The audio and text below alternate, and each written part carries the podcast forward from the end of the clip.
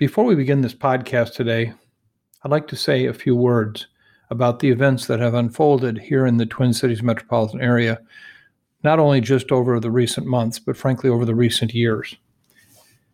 As you may recall, last May, I started out a podcast by saying the Twin Cities community has witnessed the worst of times. Many would say the darkest times that have occurred in our modern history. The tragic murder of George Floyd has left us in a state of shock and pain. My deepest sympathy goes out to his family.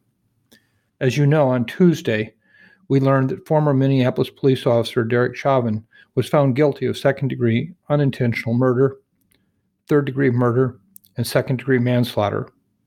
While we hope that the jury's verdict represents a measure of accountability and comfort for George Floyd's family, his loved ones, and the communities that have been impacted by his tragic death, and perhaps a very important departure from instances where there has been no accountability at all. But I want to make it clear that my comments today are not just about what has happened to George Floyd, as absolutely critical and important as that is. This is a bigger issue. I do believe Tuesday's verdict is an important step forward for justice, not just hopefully in Minnesota, but throughout our world. As Governor Walz said on Tuesday, the trial is over, but our work has only begun. On a personal level, let me just share that over the recent months, I have opened my mind and my heart to what I think has been a learning experience that I should have done a long time ago and didn't. I accept that responsibility. What I didn't do and should have is understand and respond to the role of systematic racism, not just in society specifically, but also in our healthcare and public health issues. I've learned a lot in recent months. I have a lot more to learn. I can promise this audience that we at CIDRAP, and I personally am committed to putting whatever I have out there to address this issue. It's painful to think of what so many of our society have to go through day in and day out. And I've learned a lot about that.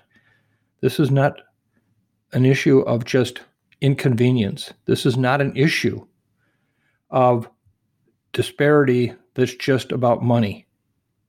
Why do black children in this country have two strikes against them when they're born relative to perinatal outcomes?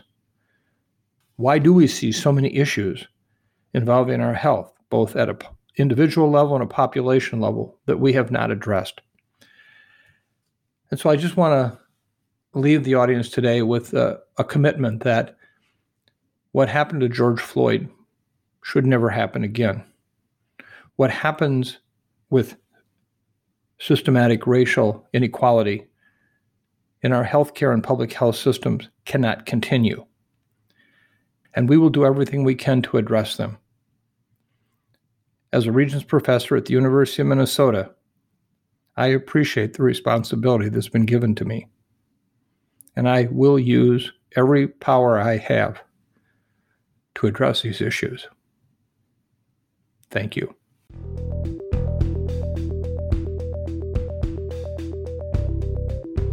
Hello, and welcome to the Osterholm Update, COVID 19 a weekly podcast on the COVID 19 pandemic with Dr. Michael Osterholm.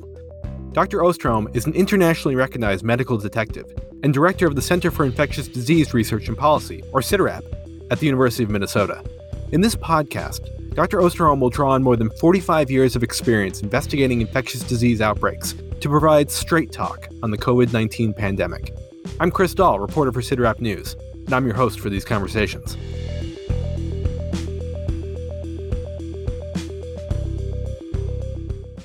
If you needed any reminder that the COVID 19 pandemic is far from over, it came earlier this week in a briefing from the World Health Organization, which reported that the world set a new weekly high last week with 5.2 million new coronavirus infections, the eighth week in a row of rising cases.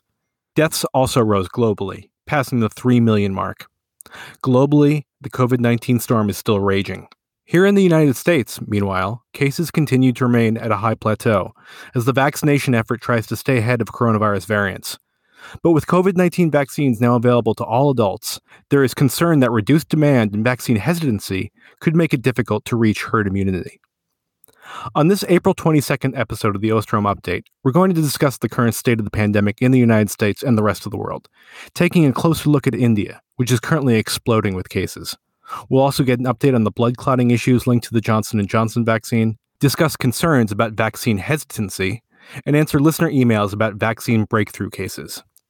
And we'll celebrate a life lost during the COVID 19 pandemic. But first, as always, we'll begin with Dr. Osterholm's opening comments and dedication. Thanks, Chris, and welcome to all of you uh, for another episode of our podcast. Uh, I want to say at the outset that uh, we appreciate your being with us so very much. Each and every week, I am uh, astounded at the kind of uh, communications we get from you. They are so thoughtful, kind, uh, and often with great questions that uh, we can't answer in terms of the science and and the factors related to the pandemic. But most of all, um, it's clear that um, there are many, many, many good people who listen to this podcast, and we thank you so much from the bottom of our hearts. Uh, to start out today, I just want to take a, a moment and as a sober reminder of where we're at in this pandemic. And uh, for this moment, I've completely taken my science hat off and put in my hat as a grandfather, father, brother, sister, friend, colleague, um, all of those things that make us who we are individually. And just to remind ourselves that these numbers we deal with, we consistently deal with numbers, are really all of those same people that we are to everyone else. They're brothers and sisters and mothers and fathers. And I think it's very sobering this week, as Chris, you noted about the increase on a global level and what's happened. If one just looks in the United States, we're now at 564,292 recorded deaths. If you were to say an individual's name respectfully every three seconds who has died of COVID, it would take 19.6 days nonstop to do that. Think about that. That is sobering.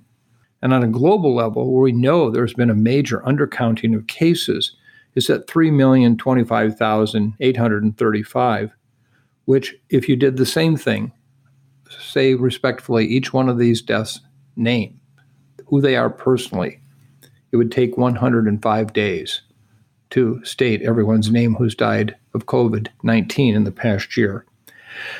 And to give some sense of these numbers, just remind ourselves that it took nine months from the beginning of the pandemic to accumulate those first 1 million cases. It took four additional months to accumulate the next 1 million cases. And it only took three months for the third million. That should give one a sense also of what's happening globally.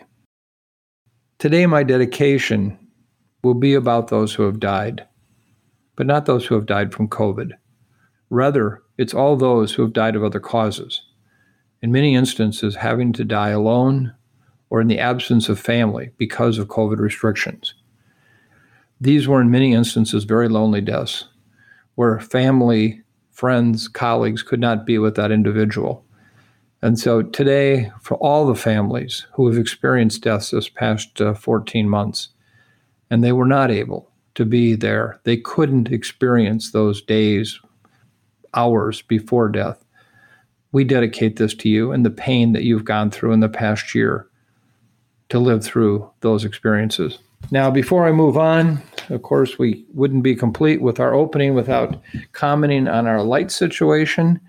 I'm very happy to report on here on April 22nd, we've gained 20 minutes of sunlight since last week. Uh, we now have 13 hours and 51 minutes and 10 seconds of sunlight here in Minneapolis, St. Paul. Uh, we now have gained five hours and four seconds since the vernal equinox, and the days just keep getting lighter and lighter and lighter. Oh, man, do we love that. And to our colleagues in the Southern Hemisphere, we're bottling up. We're sending it to you, and uh, we expect that reciprocity next winter. So, anyway, everyone become more enlightened with the light enjoy it, and uh, just know that uh, there are better days ahead. I wanted to start with the international situation because many parts of the world are still dealing with the Category 5 hurricane that you've talked about previously. Foremost is India, which has been reporting well over 200,000 new cases a day for the past week. Mike, what has happened in India? As you noted, Chris, we really are in that category five hurricane with regard to the international aspects of this pandemic, which by definition, that's what a pandemic is a worldwide epidemic. And as you've noted, we've now hit that 5.2 million cases per week reported for this past week. This obviously is a real challenge, and uh, based on what we're seeing happen around the world, we expect this number to increase quite substantially. Unfortunately, global deaths are also on the rise, with more than 83,000 reported just this past week. We know that deaths are uh, underreported in many countries. To begin with, let's take a look at what's happening in Asia and the Middle East, particularly focusing on India. And I point this out to you because I think this is a very important lesson for all of us. Uh, over the course of the past uh, year, I've heard many times over and over again that if we just did it like India did it, they had somehow achieved this concept of herd immunity based on the fact they were not seeing large outbreaks. Uh, they were not uh, experiencing the need for these quote unquote lockdowns, and that we just weren't doing it right. And, you know, I was often uh, confronted by individuals that just said, you know, I'm neglecting to tell the whole story here, that there are countries that know how to do this. And if we just follow their lead, and of course, my pushback was no, that's not the case. There are still many, many, many people in these countries who have not yet been infected. And why, at the moment, they're not experiencing increased numbers of cases, outbreaks, regional uh, epidemic situations, I couldn't explain why. I didn't know why. But I just knew that it wasn't because of the fact that through wishful thinking that somehow they had hit this herd immunity. Well, I think India right now is by far the best example we have of that very issue. Uh, if we look at what's happened, they now have the highest average number of new daily cases in the world, with more than 200,000 cases reported every day for the past week. Just for some perspective on that, just one month ago, on March 20th, India reported less than 44,000 daily cases. One in three infections reported every day globally are now from India. Daily deaths have reached record highs and are continuing to rise. Some are speculating that this explosive growth is largely driven by the new variant that was identified in the country known as B1617, although this really does remain to be seen. B1617 does have two mutations on the spike protein, that famous E484, as well as one called L452R. These mutations are similar to those found in other variants of concern uh, and including variants of interest. However, at this point, I don't think we have the evidence necessary to determine what role B1617 is playing in India's surge. Uh, we have some data that says B117, the variant that we're dealing with here right now in North America, uh, also is potentially playing a role. So we have a challenge getting uh, more information from India, in part because of a lack of robust sequencing and data, somewhat what we're experiencing here.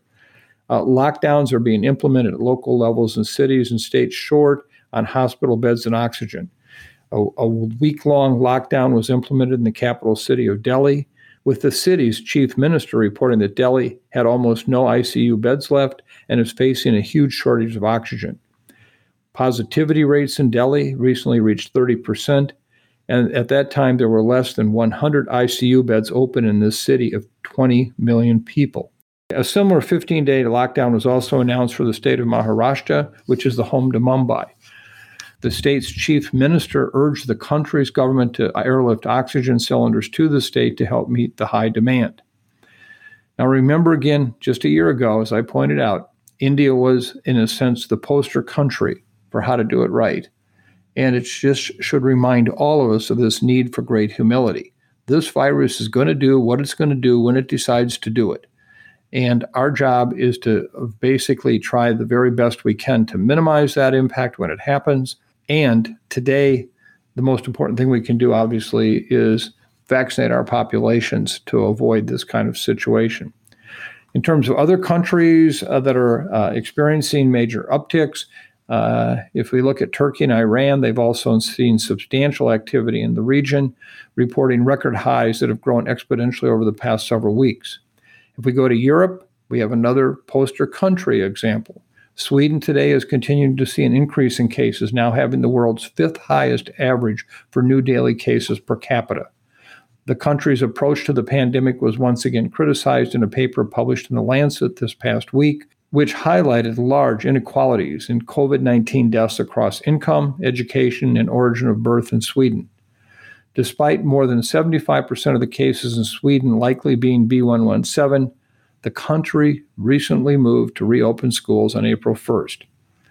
Again, I can't emphasize enough that this was the country, remember, that knew how to do it right last year. And what they did was at one time hailed as the best example. And they did go for months with very low levels of cases. Again, this reemphasizes the point that this virus is going to do what it's going to do. We're riding this tiger, we're not driving it. And at this point, in the absence of lockdowns, which is the one limiting factor that has reduced transmission, it's all about vaccines. If we look further into Europe, Germany has now reported more than 80,000 deaths from COVID 19 as daily cases remain at high levels.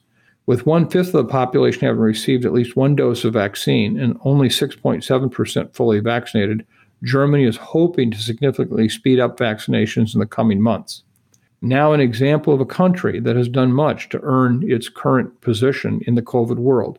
The United Kingdom recently relaxed restrictions on pubs and restaurants, allowing for outdoor meals and drinks. The UK's seven day average for new daily cases is below 2,500, their lowest level since last September, and the seven day average for daily deaths is at 25. On April 19th, the country of England reported just one death in the country. As a reminder, the seven day average for new daily cases during the UK's January peak was 60,000 cases a day. Now they're at 2,500. And their seven day average for daily deaths was 1,250. This past week, they actually reported a day with just one death. Why did this work? Because, first of all, at least 50% of the UK residents have received at least one dose of vaccine, 15% fully vaccinated, and they did a major three month lockdown, which allowed them to reopen like this.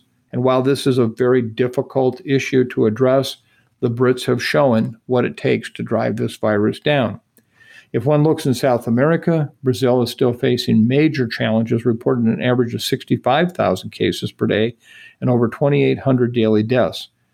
Last week, an average of three people died from COVID every minute in Brazil, which still has the highest daily death toll in the world, still exceeding that of India. Although cases are starting to drop in Uruguay, they continue to have the world's highest average of new daily cases per capita. Argentina is also in the midst of a record high surge in cases, with hospitals under major strain in Buenos Aires. A federal order set to close schools for 15 days in the capital city was recently overturned by a judge, placing kids back in school this week. Now, closer to home, in Canada, our sister country, several provinces in Canada are still fighting a new wave of cases. In Ontario, federal healthcare workers are being sent to Ontario to help provide care for a record high number of ICU patients. The province has extended a stay at home order until at least May 20th. In British Columbia, cases there are showing signs of decline, which is great news, although they're still near record highs. Hospitalizations in the province remain very high. We're still keeping an eye on the variant activity in the province, which has reported 3,900 cases of B117 and 1,800 cases of P1 to date. There's a lot we still don't know about some of these variants, including P1, the one originally identified in Brazil, and we need to continue to monitor the variant activity. In short, on a global basis, several things can be said. One, transmission is at an all time high. We are in the darkest days of the pandemic on a global basis. Two, we are seeing countries that had been spared large waves in the past now experiencing these waves.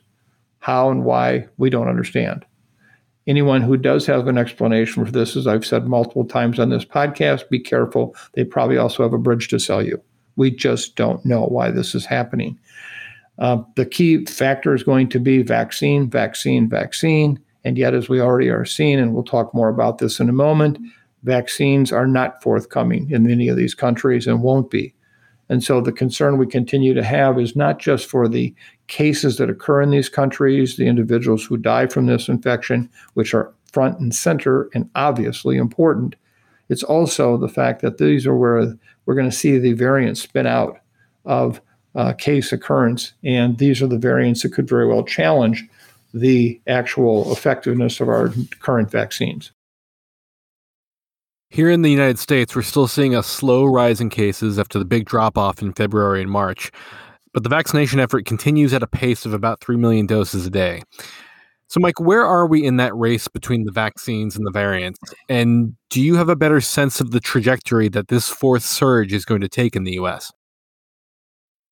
First of all, let me begin with a disclosure, one that I've shared with you before on this podcast, but one that really is front and center today. And that is I think I know less about COVID 19 and, in particular, SARS CoV 2 virus than I did six months ago. The more I learn, the more experience we have with this virus, the less I can say that I can comfortably tell you what's going to happen next. So take whatever I have to say to you, I guess, in that light. One of the issues I just have to address, and one that just seems so obvious to me, is the fact that we are getting used to lots and lots of cases of COVID 19 in our communities and the deaths that result because of it. In the US, we're now averaging about 70,000 new cases per day.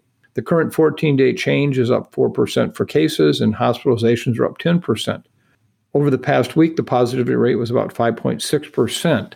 Uh, again, the number of tests have fallen from previous weeks, so it's unclear just exactly what that positivity rate really means. I think we seem to be somewhat in a holding pattern with the regional trends we've talked about of the last couple of weeks still largely playing out. Most of the states seeing higher levels of cases per capita are in the Midwest and the Northeast, although some of the states might be plateauing or showing signs of decline. Some outliers to this regional pattern continue to exist and I think are really worth keeping an eye on. For example, if we look at the last 14 day changes, Florida is up 25% in cases, up 15% in hospitalizations.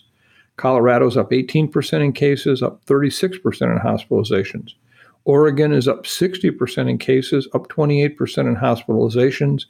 And Washington is up 9% in cases and up 34% in hospitalizations. We have to, in every instance, keep looking at Michigan as a lesson to be learned.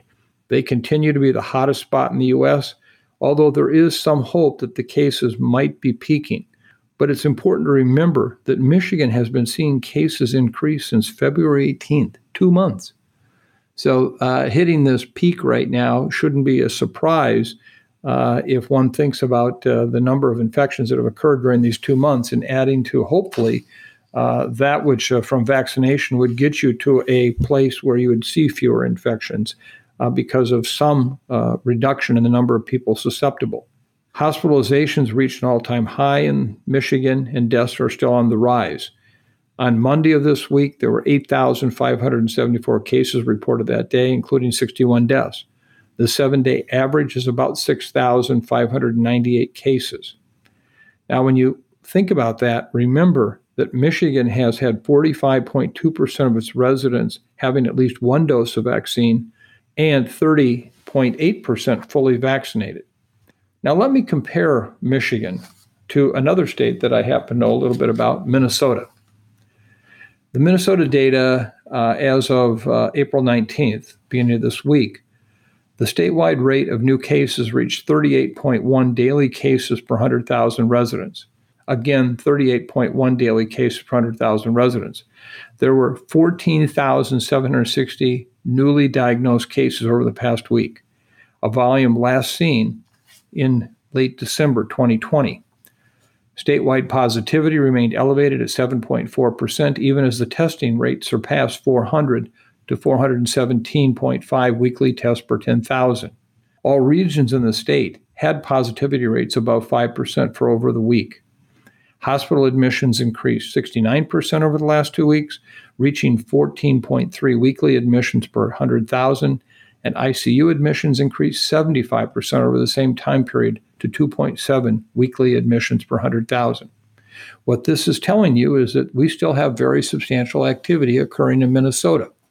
It is not nearly as severe as we've seen in Michigan, but the question is will that happen?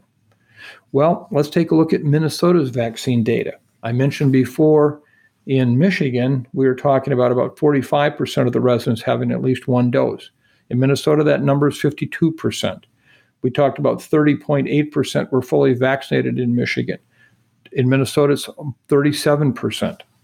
About 52% of our residents 16 years of age and older have had at least one dose.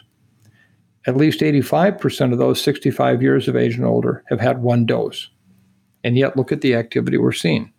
I believe that Michigan and Minnesota are very important uh, examples for us to look at carefully if we consider what else might happen in the rest of the country.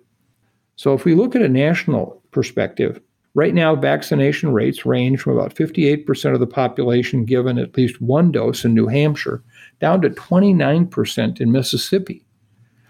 33% of the population in Maine is fully vaccinated compared to only 19% in Alabama. And if you look at these numbers, you can see where the South is just set up for a potential increase in cases in the weeks ahead. And don't tell me it's not going to happen because of season, because last July it happened. So if we look right now, Mississippi, 29% have had at least one dose in that state, 30% in Alabama, 31% in Louisiana, 32% in Tennessee. These rates clearly put people in those states at a at risk category for this to take off.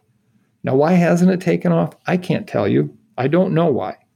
The other thing we are seeing happen, though, is I think good news is a reduction in the deaths, at least in the older age population. And I think this is directly attributable to the work that's been done in the long term care facilities. The age of deaths in the United States has changed. In December of this past year, 62% of the deaths were in ages 75 years of age and older. In March, most deaths, 52%, were under age 75. So we're seeing fewer deaths, grant you, but we're seeing more deaths in that sense in the younger age populations by incidence as opposed to just by proportion. So to summarize where we're at, I don't know. I think that the potential for these other states I've just mentioned, at least 12 to 15 states, where things could take off and be as bad as Michigan, are right there. If we don't change uh, the level of vaccination beyond where it's at right now in those states, I don't know why there won't be transmission there. And as we see in Michigan, it could be substantial. So at this point, uh, it's anybody's guess, and uh, anybody who tells you they know what's going to happen, again, be careful. I know they have a bridge to sell you to. Last week, the CDC and the FDA paused vaccination with the Johnson & Johnson vaccine while officials review data on severe blood clots linked to the vaccine. And the CDC's advisory committee on vaccines will meet again at the end of this week to make a decision on how to proceed. Mike, do we know if any additional blood clot cases have been reported? And with some time now to reflect on it, do you still think the pause was the right decision? We have not received any uh, new information from the U.S. federal government as to the current status of the cerebral venous sinus thrombosis situation uh, in with the J and J vaccine here in the United States. However, on Tuesday, the European Medicines Agency, the EMA or the what is known as the FDA of Europe, did issue a report in which they looked at the cases here in the United States. And as we had some hint of that there were now eight cases reported from the US, they did confirm that in their uh, summary report that they put out. And what they basically did was look at this from the perspective of also looking at the AstraZeneca vaccine, which had a very similar kind of picture with the thrombosis. The EMA Safety Committee, known as the PRAC, concluded that a warning about the unusual blood clots with low blood platelets should be added to the product information for the COVID-19 J&J vaccine. Uh, they basically reported on eight cases from the United States of serious illness. So this is two more than we had from before. And uh, they indicated that what data they had, all cases occurred in people under 60 years of age within three weeks after vaccination, the majority in women, meaning that, of course, now one of the additional cases or both were men. Um, based on the currently available evidence, the specific risk factors could not be confirmed, so they did not make a recommendation about limiting vaccine use to one or more categories of individuals, meaning that no one was told not to get it, such as had been possibly suggested in the United States with women between the ages of 18 and 49. They did reaffirm that the vaccines offer important benefits with regard to the preventing COVID 19, reducing hospitalizations and deaths. As we talked about before, in the initial data set, when there were six cases in the United States among women uh, between the ages of 18 and 48, and because in that group only about 1.5 million doses were administered, we could come up with the uh, incidence of disease in that group. And for women, it was about 0.4 cases per 100,000 people. Let me just emphasize that again about 0.4 per 100,000 people. We know with natural COVID 19 infection, the risk of uh, CVST is about 4.5 to 20 cases per 100,000, substantially higher than the risk it is from getting the vaccine. So, from their perspective, there was still great benefit in getting the vaccine to individuals over the risk of COVID. Also, they were very clear in the need to, to educate physicians as to the warning signs. The EMA emphasized the importance of prompt uh, specialist medical treatment. Uh, they were very clear that by recognizing the signs of the blood clots and low blood platelets and treating them early, healthcare professionals could really help those affected with their recovery and avoid complications.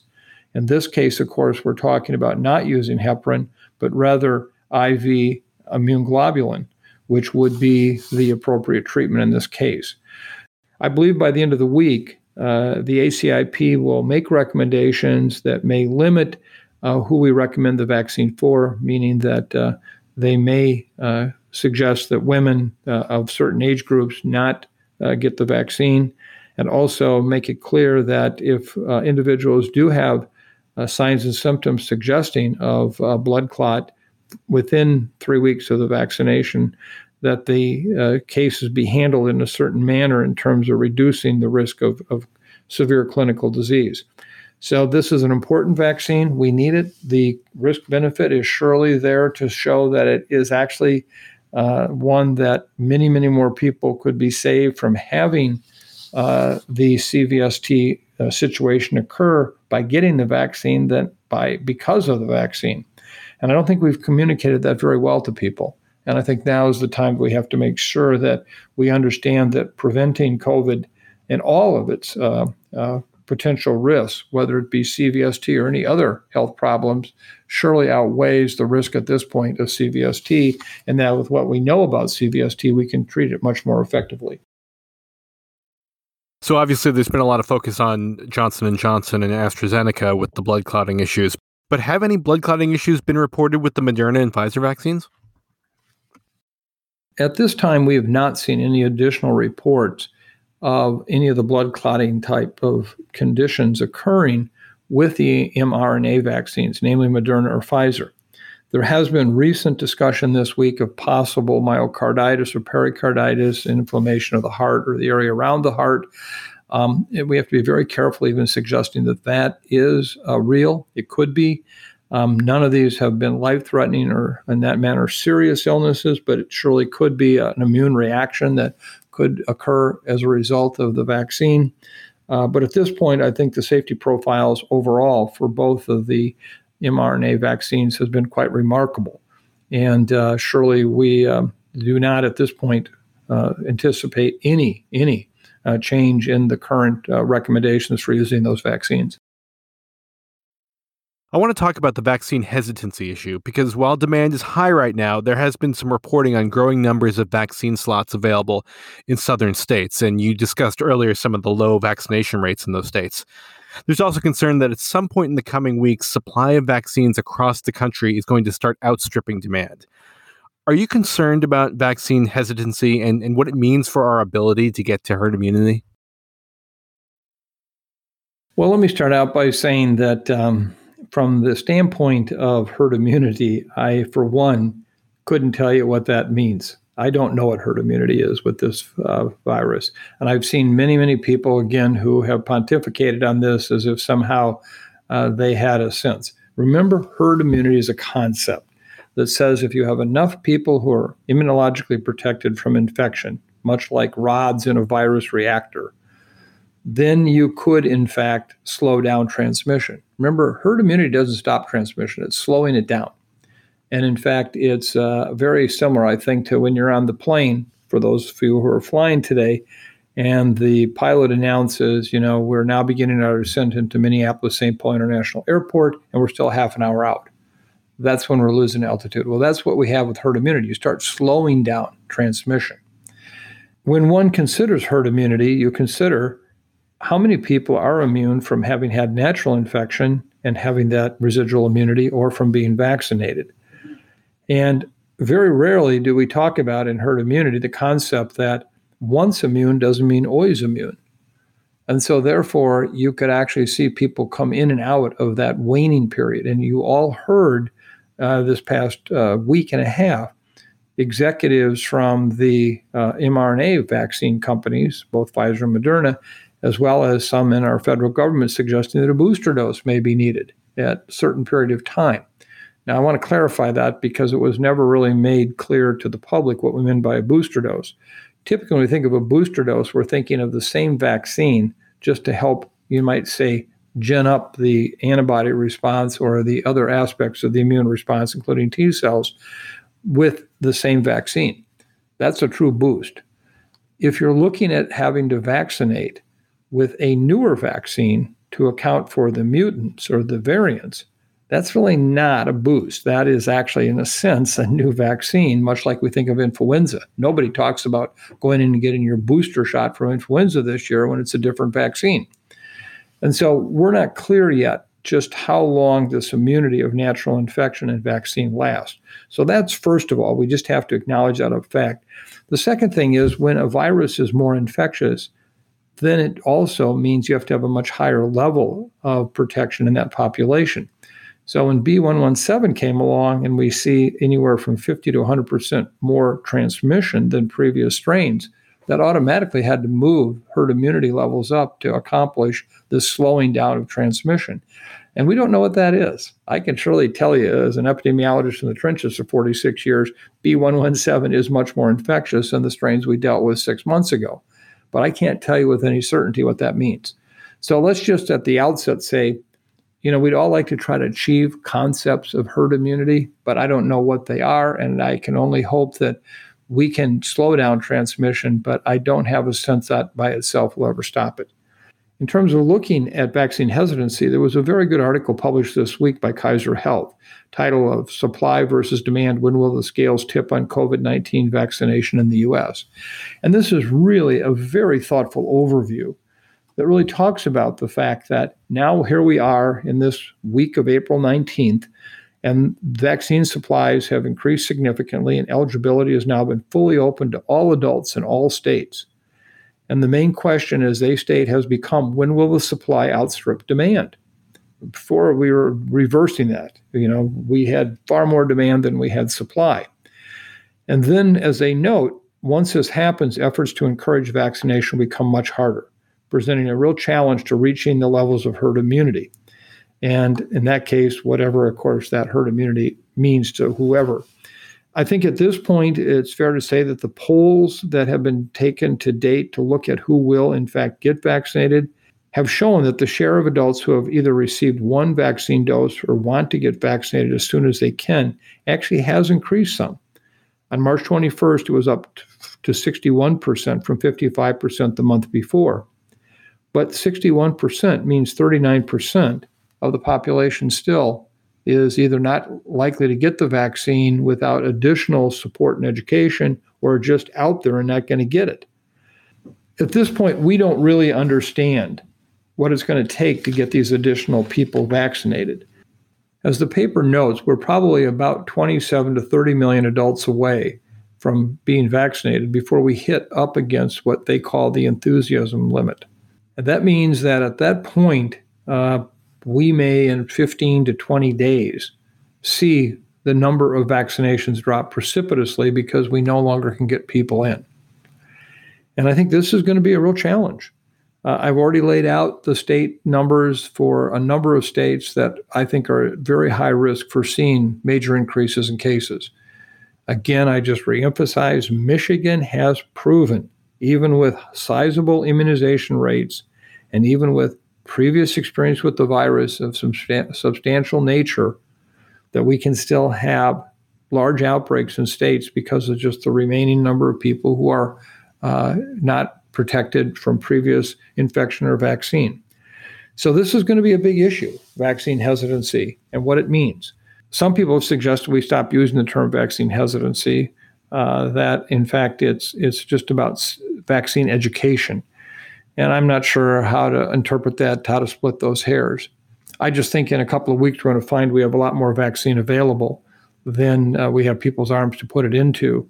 And that's going to be the time we're going to ask ourselves the questions about what's happening in various states and will we be seeing a big increase in cases because of our inability to get to 60 or 70% of the population vaccinated. So, in conclusion of this piece, I have a charge to everyone on this podcast. And I say this with a smile, but I also say it with some certainty. Please help two or three of your friends, colleagues, neighbors, whoever, who aren't necessarily thinking about getting vaccinated right now. Help them understand why it's so important to get vaccinated Number one, the freedom it brings. Remember, I've been saying all along, have those post vaccine parties. I, have had several. i am so excited where, you know, several other couples can get together. We're all vaccinated. We don't wear any kind of face cloth coverings, masks. Uh, we hug, we kiss, we, we sit next to each other. We have so much fun. It reminds me of what we've taken for granted that way. So that's number one reason to get vaccinated. Number two, you can hug your kids and grandkids particularly if the young grandkids can't be vaccinated yet, we still say go ahead and in a single family setting, you can hug them. Third of all, let me tell you, I can tell you since I've been vaccinated, I don't take it for granted that yes, we have vaccine breakthroughs, but at the same time, you know what? I feel a freedom I haven't felt before. I feel better. I just feel like I've had a rock taken off my back. So help your friends, neighbors, family, whoever get vaccinated, please. So, as you might guess, vaccines remain a big topic for our listeners.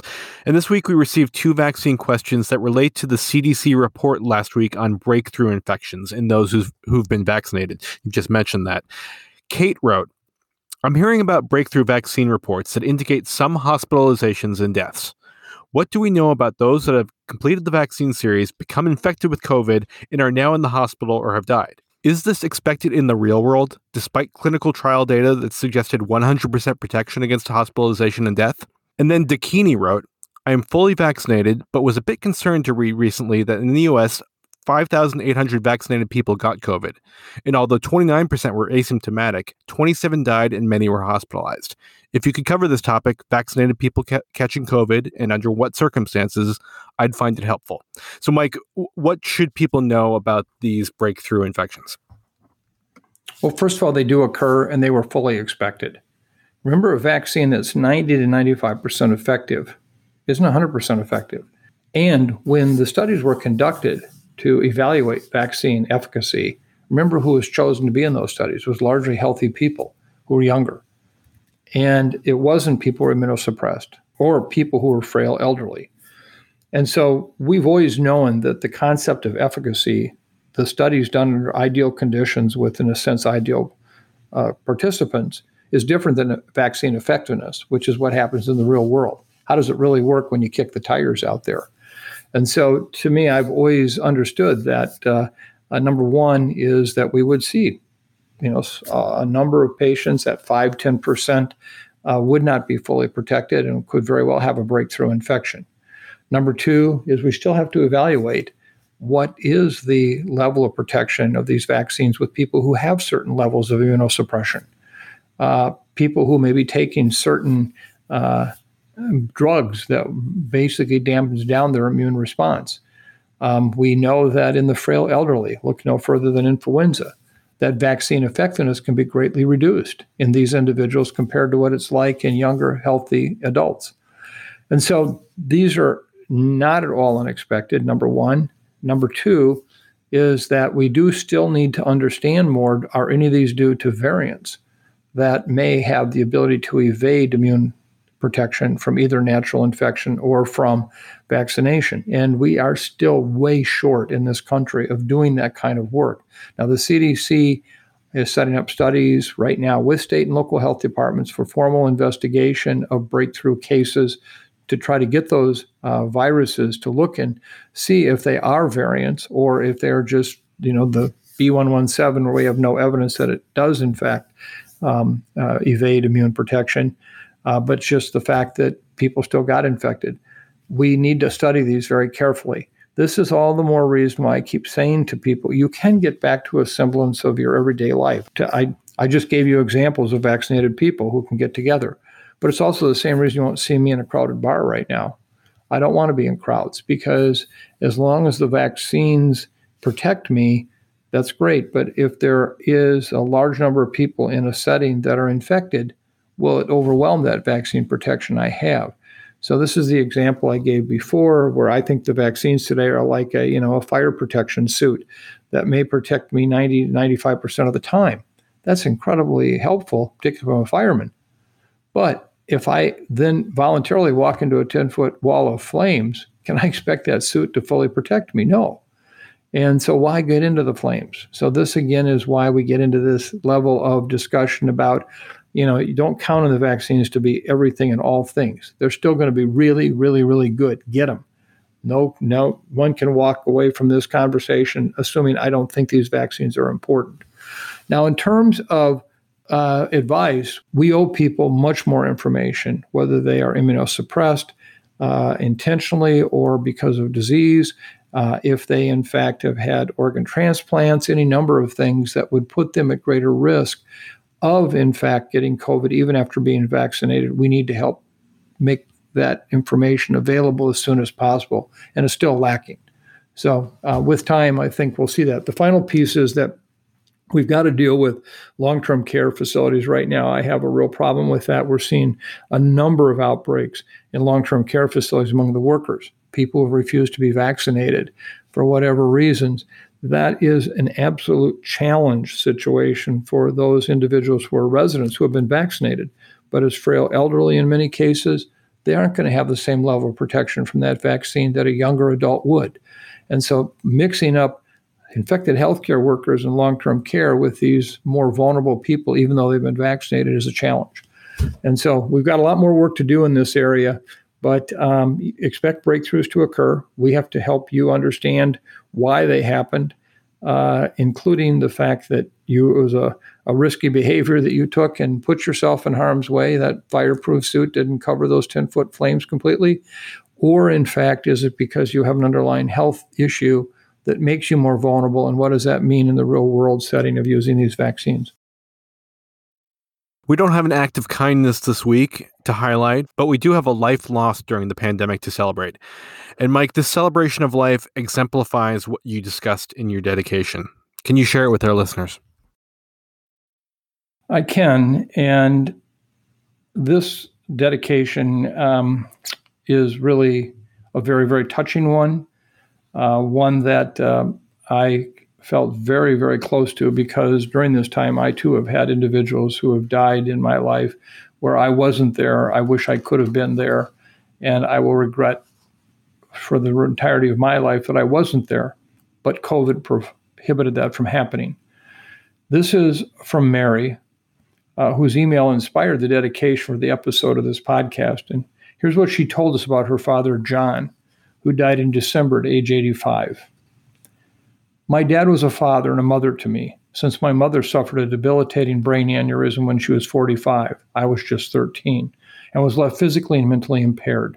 She lived at home with us for a while until insurance could no longer pay for home support, and her father, exhausted as he was, could no longer care for her himself, while also caring for four children aged 4 to 17 and trying to work a very stressful full time job. So she was moved to a nearby care facility and lived there for 25 plus years, passing away 10 years ago. Over those 25 years, my dad would visit her nearly every day and bring her to church on Sundays when he still could, and then home to spend the day with us. Eventually, her health and his didn't allow for church and home visits, but he continued visiting her nearly every day. He took his marriage vows to the heart and loved my mother in sickness and in health. My dad was 85 and suffered from a long list of health conditions that left him in a care facility these last few years. Because of that, my siblings and I were not able to visit him or hug him in person for nearly six months. Although he suffered from some dementia, he was still able to have conversations on the phone and some Zoom FaceTime visits with the help of staff. He was well aware of the pandemic and understood the precautions being taken and supported them. Starting last fall, we were able to have one visitor a week for 20 minutes outdoor, 10 feet away, with no touching. That was better than nothing given the circumstances, but the visits could not last long before it was too cold to do that. In November, he had a fall and was sent to the ER amid the fall pandemic, where family wasn't allowed to visit at the hospital. His health seemed to spiral down during his stay. His care facility eventually allowed us to come and visit with him once they determined he didn't have much time left.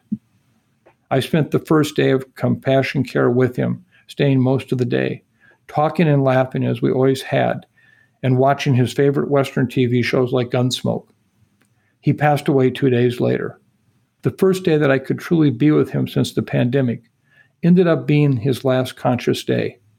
Although I'm so thankful for that day, I can't help to think about all the time we missed out on his last year due to the pandemic. It's been nearly five months since my father's passing, and not a day goes by that I don't think of him, his funny sayings, his sound advice, his love for my mother, and the sacrifice he endured to get all four kids through college and adulthood. I'm in my 50s now and have two kids of my own. I cannot comprehend what he went through. I'm so thankful to have known him and been raised by him. Mary. Thank you, Mary. There are no words that I can express that can say more than you did. Thank you for sharing that. Your father was a remarkable man.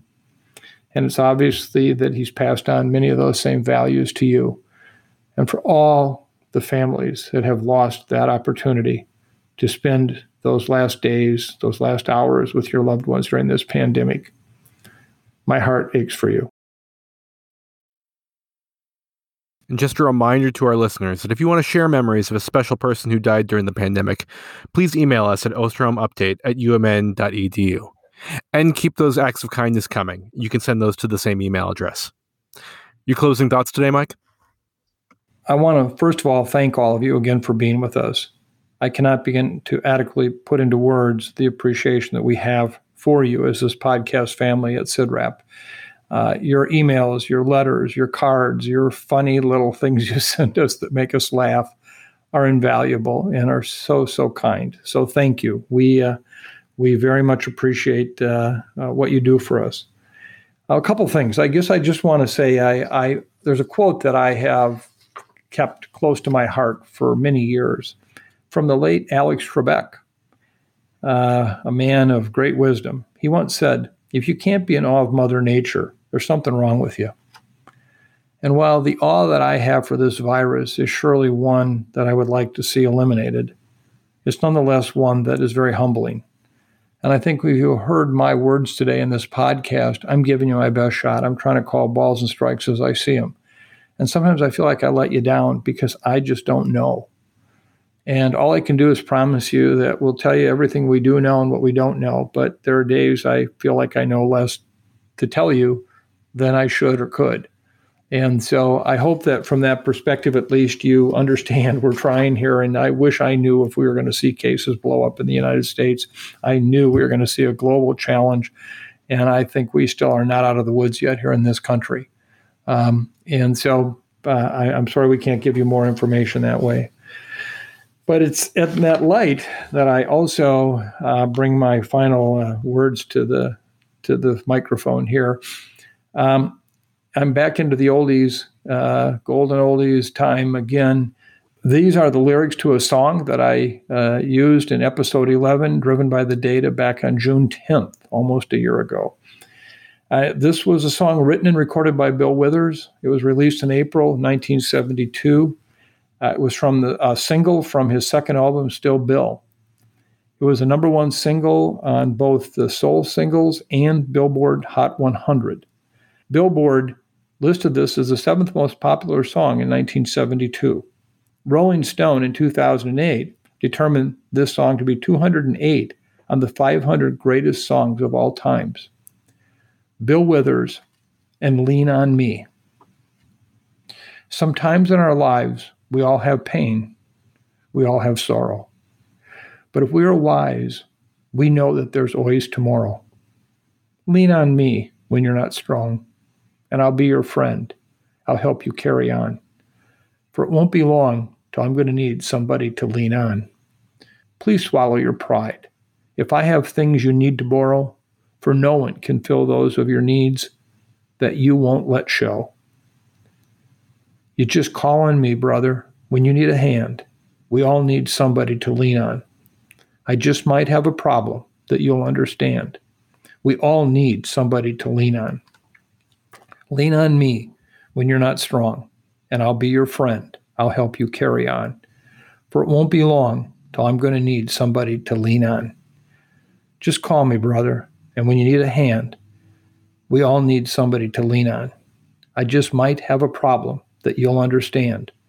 We all need somebody to lean on. If there is a load you have to bear that you can't carry, I'm right up the road. I'll share your load if you just call me. Call me if you need a friend. Call me, call me. Call me when you need a friend. Call me if you ever need a friend. Call me, call me. Thank you again for spending another week with us. The podcast crew here at CIDRAP very much appreciate you spending that time with us. Uh, and again, for all your feedback. As the song says, lean on me. We all need right now to help people through this time the questions, the indecision, the uncertainties. Uh, this is a time for us to lean on each other. All I can say is please be kind. Be kind. Uh, right now, we need it more than ever as we have hope that we're going to be out of this pandemic in the United States, at least in a major way, if we can just get people vaccinated. If the variants don't descend upon us and create some crisis, we can see a day ahead when we will all be together, not just those vaccinated few that I know now, but many, many people together enjoying life. And um, please keep your questions coming in. But most of all, be kind, be thoughtful, and be safe. Thank you so much.